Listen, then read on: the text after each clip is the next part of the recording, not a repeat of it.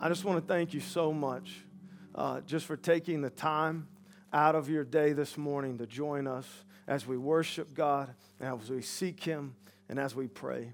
And I, I want to let you know something about what we believe is happening right here and right now. All right, what we believe is happening is that the church of Jesus Christ is having a massive opportunity to follow him with a greater faith and a greater dedication and a greater commitment than we probably ever have in our lifetime. And I want you to know that what we believe and the thing that we're saying, the thing that we're holding true, and I want you to get it pinpointed in your brain, whether you're a part of Pursuit Church or you're not.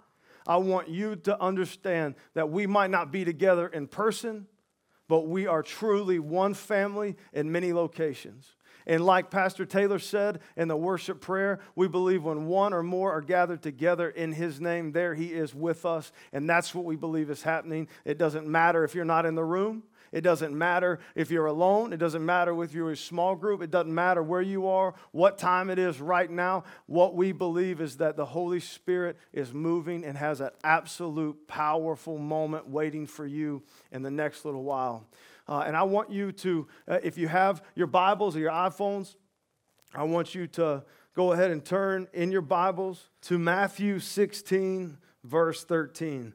And while you look that up on your phone or flip to it in your Bible, uh, I just want to take you back to a moment that you probably hated growing up. And that was when uh, you walked into class and there was a teacher that just had a nice test waiting for you when you got there. When I was a kid, uh, they called it a pop quiz. Uh, and I had this one ninth grade math teacher. Uh, she hated children. I don't know why she chose to go in the profession of teaching, uh, but she would strategically give us a pop quiz at some point during the week, every week. We never knew when it was, and we never knew what it was going to be about. It could be about anything that we studied in the last three weeks. And so every day I walked into this class just dreading the reality, just looking to see if it was going to be on the desk. Now, I'm not saying that Jesus was like my ninth grade math teacher, but I am saying that Jesus had a tendency uh, to just surprise uh, his disciples and his boys with some pretty dramatic thoughts and pretty dramatic questions. And this might might be the most dramatic pop quiz uh, that he ever gave them, uh, but what it led to was an epic promise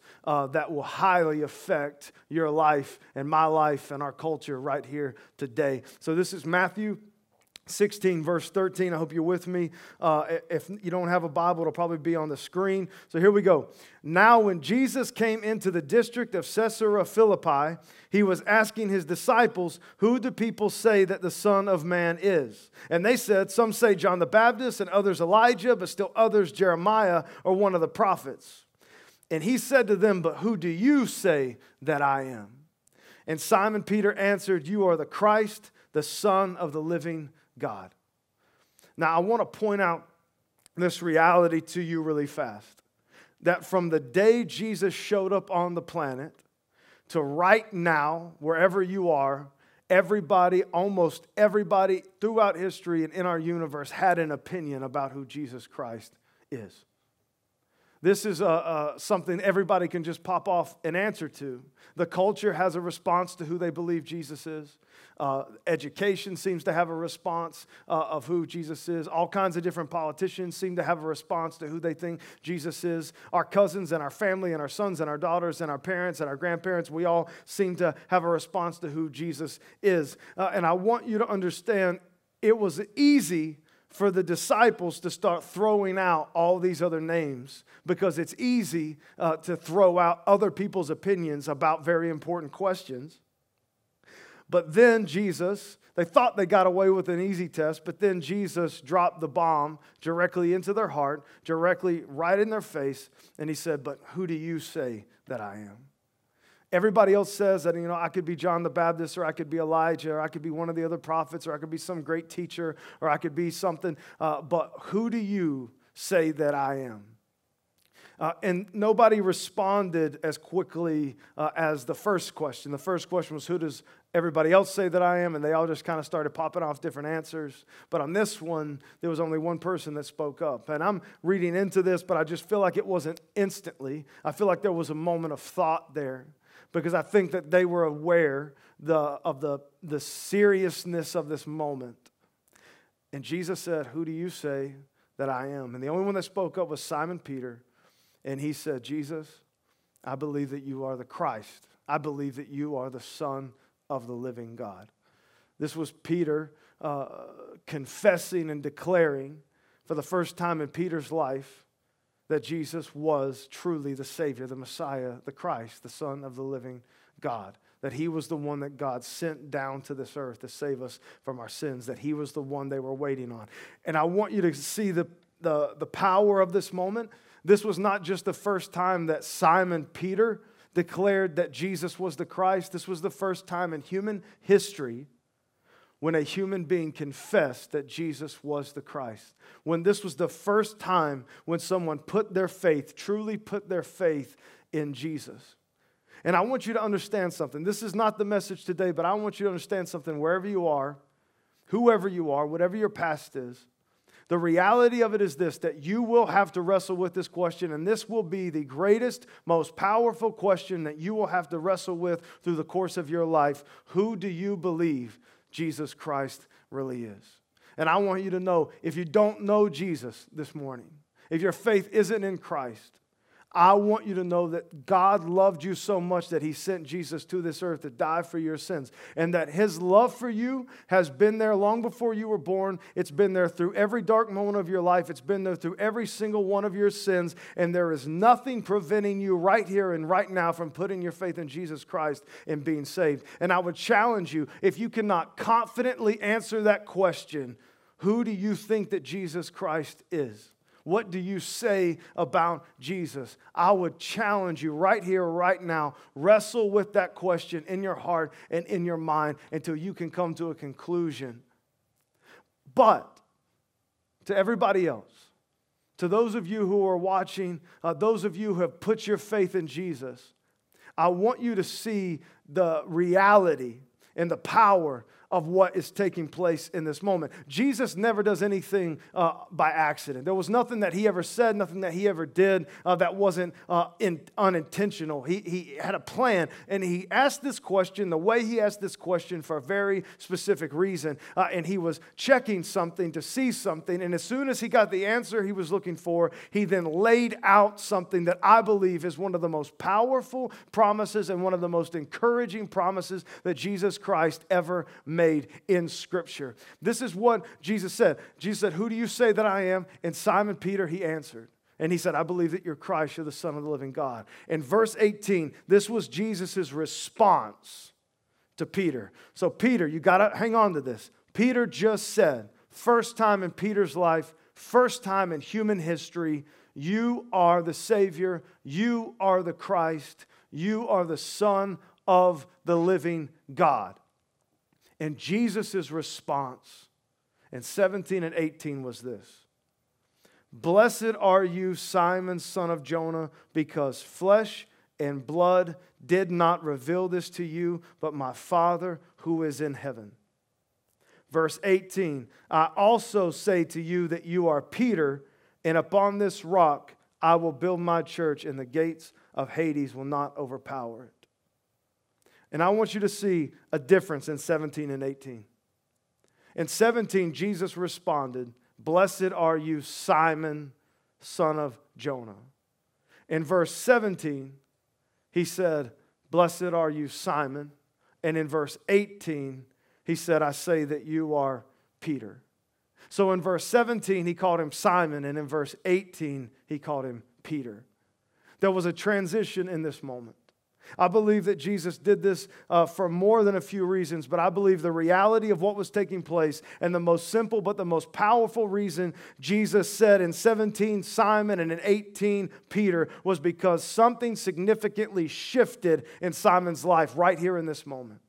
When Simon Peter, Simon the guy that was a fisherman, Simon uh, the, the, the, guy uh, who worked for his father when Jesus found him, Simon, uh, Simon the fisherman transitioned into Peter, this totally different man, this totally different creation, this totally different guy. The reality of it is, is that Simon was born a fisherman, but Peter died a preacher. There was something that transitioned between 17 and 18, and that was the confession of Jesus Christ.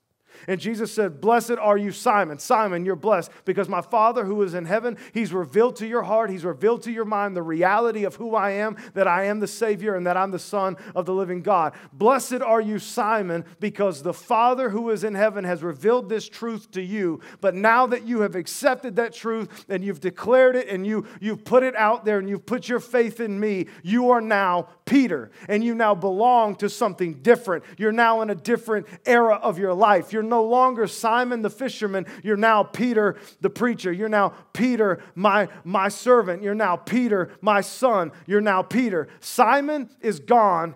Peter is here. And I want to point out that there was a promise attached to this reality in Peter's life because I believe what was taking place in Peter's life was symbolic about what was about to take place in the earth. Jesus came, well, I'll just read it to you really fast. I don't want to get ahead of myself. I also say to you that you are Peter, and upon this rock I will build my church. So Jesus is transitioning from Peter's life, from this one on one conversation with Peter, uh, to the reality of why Jesus came to the earth. I believe, and if you put your faith in Jesus, you believe that Jesus Christ came to die for the sins of the world and to offer a way back into a relationship with the God who created us. But he also came to do something else, deeper, uh, past that moment. A lot of people believe uh, that salvation is like the end of things, salvation is the beginning beginning of the life you were supposed to live the entire time you're on this earth. And Jesus says, I want you to know, uh, Simon, who is now Peter, upon this rock I will build my church. Now, this is one of those statements that's in the Bible. This is on coffee cups all over the country. I'm sure this has been on t shirts. And if you grew up uh, and you went to church, I'm sure you've heard this scripture a hundred times. But there's a few things that I think that we need to point out and make sure that we focus on so that we do not miss the reality of what Jesus is saying and the power of the truth that Jesus is putting out in the universe. So he says to Peter, Upon this rock, I will build my church. So I want you to understand two words right here in verse 18. You have to understand when he points to rock, what he means by that, and when he says church, what he means by that. So start with church. The word church uh, in the original language uh, that the Bible was written in the New Testament was Greek, and the original word is the word ecclesia. Ecclesia uh, was like a, a, political movement. It was a word uh, in the Greek in Jesus' day that described a movement of people or a gathering of people. And this gathering, this ecclesia, would always be built around an idea, a political idea, or maybe a politician or a leader or a general or a chief. Uh, and everybody uh, was kind of a part of an ecclesia, one or the other. It was like being a part of a club, it was like being a part of somebody that believed in something. Uh, like in our country and all of our politics, politics. These are ecclesias, these are gatherings, these are parties uh, that are put together, built around an idea, built around a leader, uh, built around you know something for the future. This is the reality of what Jesus was saying. He says, "I'm starting my own gathering. I'm starting my own ecclesia." I'm starting my own movement of people. And he says, in this ecclesia, this movement, it's going to be built around one idea and one idea alone, and that's the rock idea. He said, the foundation of this is going to be Peter, what you just said. The foundation of the ecclesia that I'm going to build, that I'm going to start, this, this foundation of this movement, this gathering of people that's going to come together, they're going to come together around this one singular idea that I am exactly who you said I am, Peter, that I am the Messiah, I am the Savior, I am the Christ, I am the Son of the living God, and anybody who puts their faith in me will be saved. If anybody, Romans says, uh, puts their faith in me, confesses me, believes in me in their heart, and confesses me uh, with their mouth, that they will be saved. That's what Jesus says. And he goes, and I want you to understand that when you put your faith in me and when you get saved, that you are now a part of this thing that Jesus called an ecclesia or a gathering or a movement. Sometimes it's confusing because the word church today uh, it's a different word. Uh, when we think about the word church, what we really think about for the most part is we think about the buildings we drive down the road and we see the steeples on top, and we think about the bell towers, uh, we think about denominations, uh, we think about religion, uh, we think about all kinds of stuff. Uh, but I, I want to take that word and I almost want to take the word church and I want to throw it away just for a second, and I want you to understand the vast difference between the word ecclesia, between the word that Jesus used in this moment, and the way that we think about church. Jesus said, I'm not building an organization. Uh, Jesus didn't say, I'm not building four walls and a roof and put a steeple on top. Jesus didn't say, I'm building a different religion. Jesus said, I am building an ecclesia, I am building a gathering, I am building a movement, and that movement is going to be built around the idea that I am the Son of the living God and that I'm the Savior.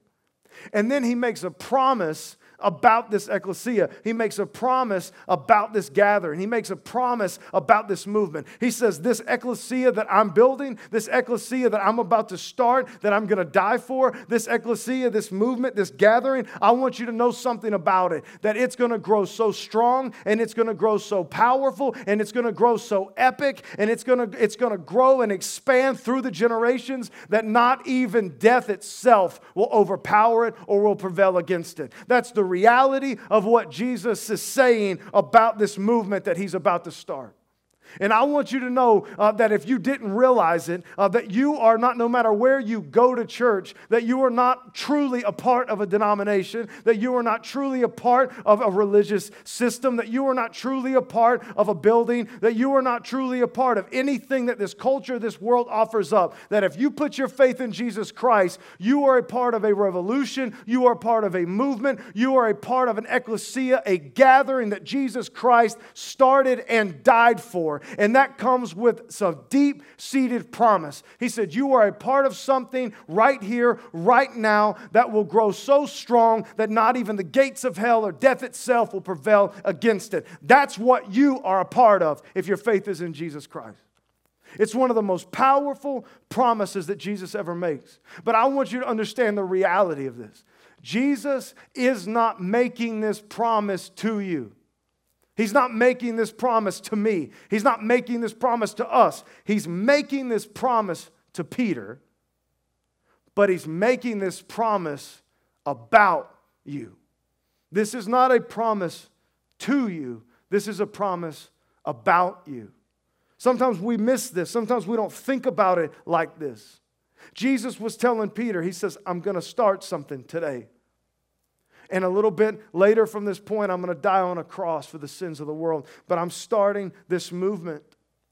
And this movement is going to grow so powerful through the ages that it will never, ever stop. And I want you to just think about this just for a second. Right now, wherever you are, if your faith is in Jesus, your life in my life, in the fact that we are standing here, I'm on this stage and I'm preaching His word to you right now, is evidence and proof that the promise made to Peter about us has stood true. 2,000 years later, his church moves on. 2,000 years later, we are still just as strong as we were the day that he started the movement. 2,000 years later, after thousands of years of persecution, after thousands of years of the rise and fall of governments, after thousands of years of the culture turning uh, the Christians inside out, after thousands of years of other religions waging war against the name of Christ, after thousands of years, the name of Jesus is still just as much alive today today, and the church is just as strong today as it was the day Jesus made this promise. And you and me are evidence, and we are, we are the reality of that promise living out through the years. I think sometimes when we look at this promise, we get excited like it's a promise to us, it's a promise about us. The fact that we woke up this morning and that we're saved by the blood of Jesus Christ and that we're filled with the Holy Spirit and we're still moving as a light in this dark world and we're still walking as a city on a hill is evidence and truth that our Jesus is not a liar. That when he said 2,000 years ago that I'm going to build a movement and that movement's going to be so strong that it moves through the generations, that it will never stop, not even death will snuff it out, you and me are the proof and the evidence that that powerful promise is still at play because you and me are alive and saved right here, right now, and we are just as much a part of that revolution and that movement as Peter was the day that it started.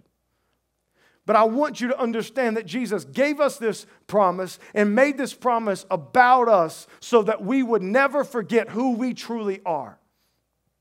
Right after verse 18 and verse 19, he makes this statement. Jesus says, I will give you the keys of the kingdom of heaven. I will give you the keys of the kingdom of heaven. Now, that, that's always messed me up. I haven't preached on that a lot, to be honest with you. There's some controversy that goes in and out of that. The rest of the scripture says this I will give you the keys of the kingdom of heaven, and whatever you bind on earth shall have been bound in heaven, and whatever you loose on earth shall have been loosed in heaven. Now, I want you to understand, I'm not going to preach or teach through the whole verse of 19 uh, because it gets really deep, and that's a different message for a different day. But I do want to point out the most simple truth in verse 19, uh, and it's the most powerful truth in verse 19, is that Jesus said that being a part of this movement. This was the, the, the metaphor that he used. This is the thing that he said to Peter. He says, Peter, being a part of this movement means that I'm going to give you the keys to the kingdom of heaven. Meaning that, that somehow, some way, there's something in our life, there's something being a part of this movement where we inherit on some level, in some way, the keys to the kingdom of heaven. Meaning that, that something within us and something about who we are in Jesus might just have the ability to unlock the kingdom of heaven and the doors of heaven for the people around us. And, and I want you to know something about Peter. Uh, Peter went on from this moment uh, several uh, years later, uh, and he began to travel the earth and he began to speak and to teach and open up the light and the love of Jesus Christ and took the gospel uh, to many different places. And ultimately, uh, this message of truth and this gospel began to spread uh, through all of Asia, through Paul. And, and, and, and people, as the more that people got saved, the more that it spread, the more powerful that it became. and eventually, the whole world, I believe the whole world, by the end of it all, will know the name of Jesus Christ, whether they reject it or not. That's between them and the God of the universe. But what Jesus says, I want you to understand this movement is so powerful that nothing will ever stop it. We have nothing to fear.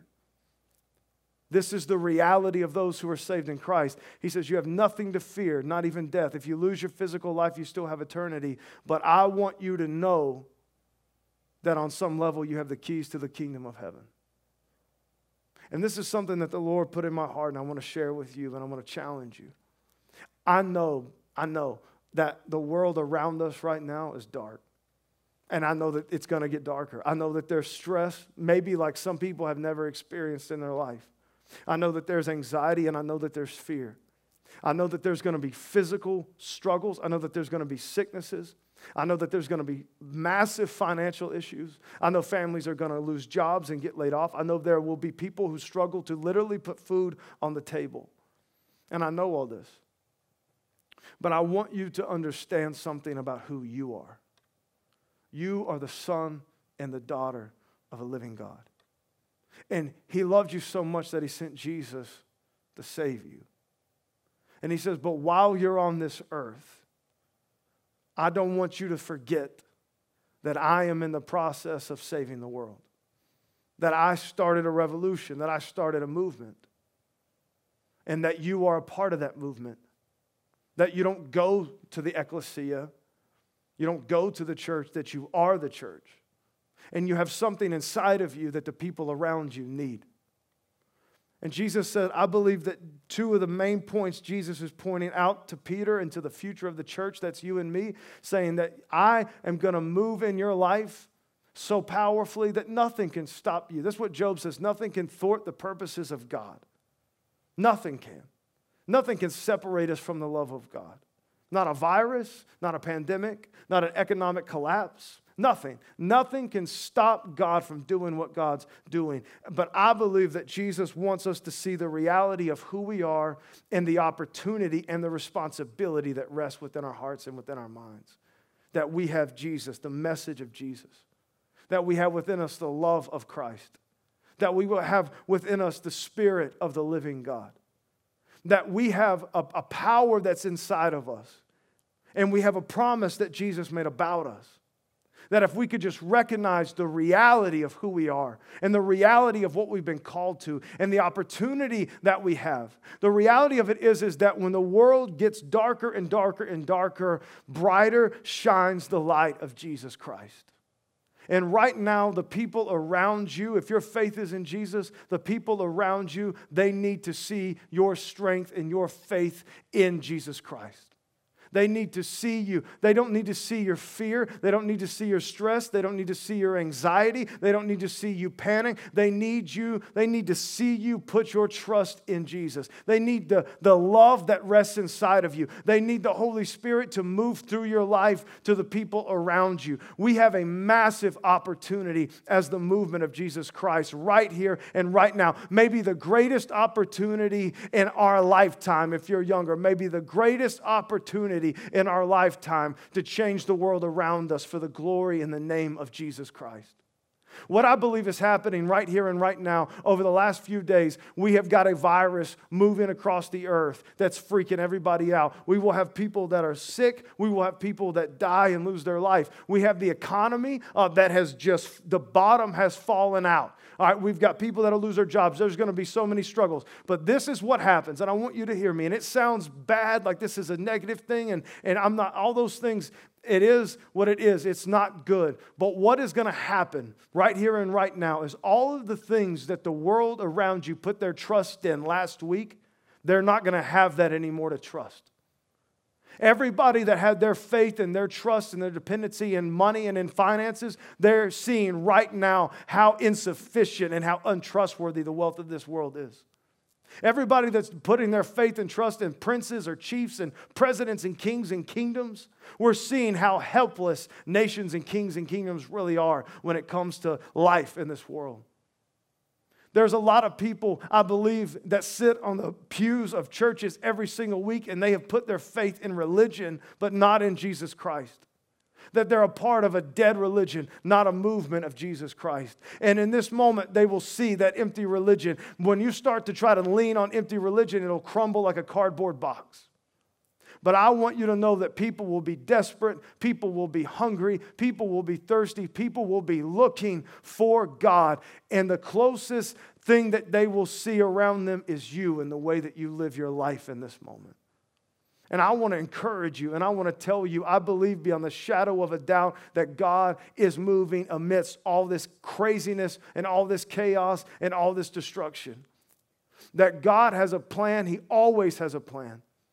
And whether all of this is from God or not doesn't matter. That's between God and the universe. But what I know about God is that He will use every waking moment in this earth to turn your heart to Jesus. That He will take every ounce of evil in this world and He will work through even the darkest times to expose the name and the love of Jesus to the world. And I want you to know that in this dark time, we can depend and we can lean on our King and on our Savior, Jesus Christ. I would encourage you, I would challenge you. Throw the weight of your life, your marriage, your kids, your family, and your future on the weight of Jesus. He is the only one that can bear it. I have no fear in me whatsoever. And you should have no fear in you whatsoever. David says, Whom shall we fear? When the Lord is for us, who can be against us? When God's hand is at work, what can, what can beat us down? Jesus has already promised not even death itself will prevail against what he's doing. I believe this here, right now. You and me, we are evidence and we are proof that the promise of Jesus is true. And we need to stand within that promise and start moving forward with faith and not fear, dependent totally on Jesus Christ, and allow the Holy Spirit to comfort us and to move in power through us. Jesus is in the middle of saving the world today, just like he was 2,000 years ago. And right now, we need the church to start being the church and to stand in faith to be the love and to be the light of Jesus. We have an opportunity to change the world around us. They will be listening and they will be watching greater than they ever have in our lifetime. I love you. Let's pray. Father God, I want to pray, Lord, right now. I pray, Father, that you would just let your spirit rest in every single room. Rest in every single small group. Rest in every single family. Every single person or group that falls under the sound of my voice. I pray, Holy Spirit, right here and right now, God, let them feel your presence. Let them feel your spirit. I pray, Father, that you will just consume them. Father, that you will speak to their hearts, God, that you will revive their souls, that you will empower them. Holy Spirit, that you will give them a boldness, Father, that you will shake the fear and the anxiety and the stress from their life. God, as they bow down to you, as they worship you, as they pray to you, Father, I'd say, God, please, Lord, move in power. Take their fear and crash it down and replace it with faith, great faith, Father. I believe that you are moving, God, the same way you were moving 2,000 years ago. I believe that your church, your ecclesia, your gathering, your movement, your revelation is more stronger, more powerful today than it ever has been. And I pray, Lord, that we take this moment as the true church of Jesus Christ and we stand up, Father, and we live faithfully, trusting you, God, in this dark time. Let us be the light, Father. Let your love shine through us, God. Use us to change the world around us. Father, we love you and we trust you in your holy name. Amen.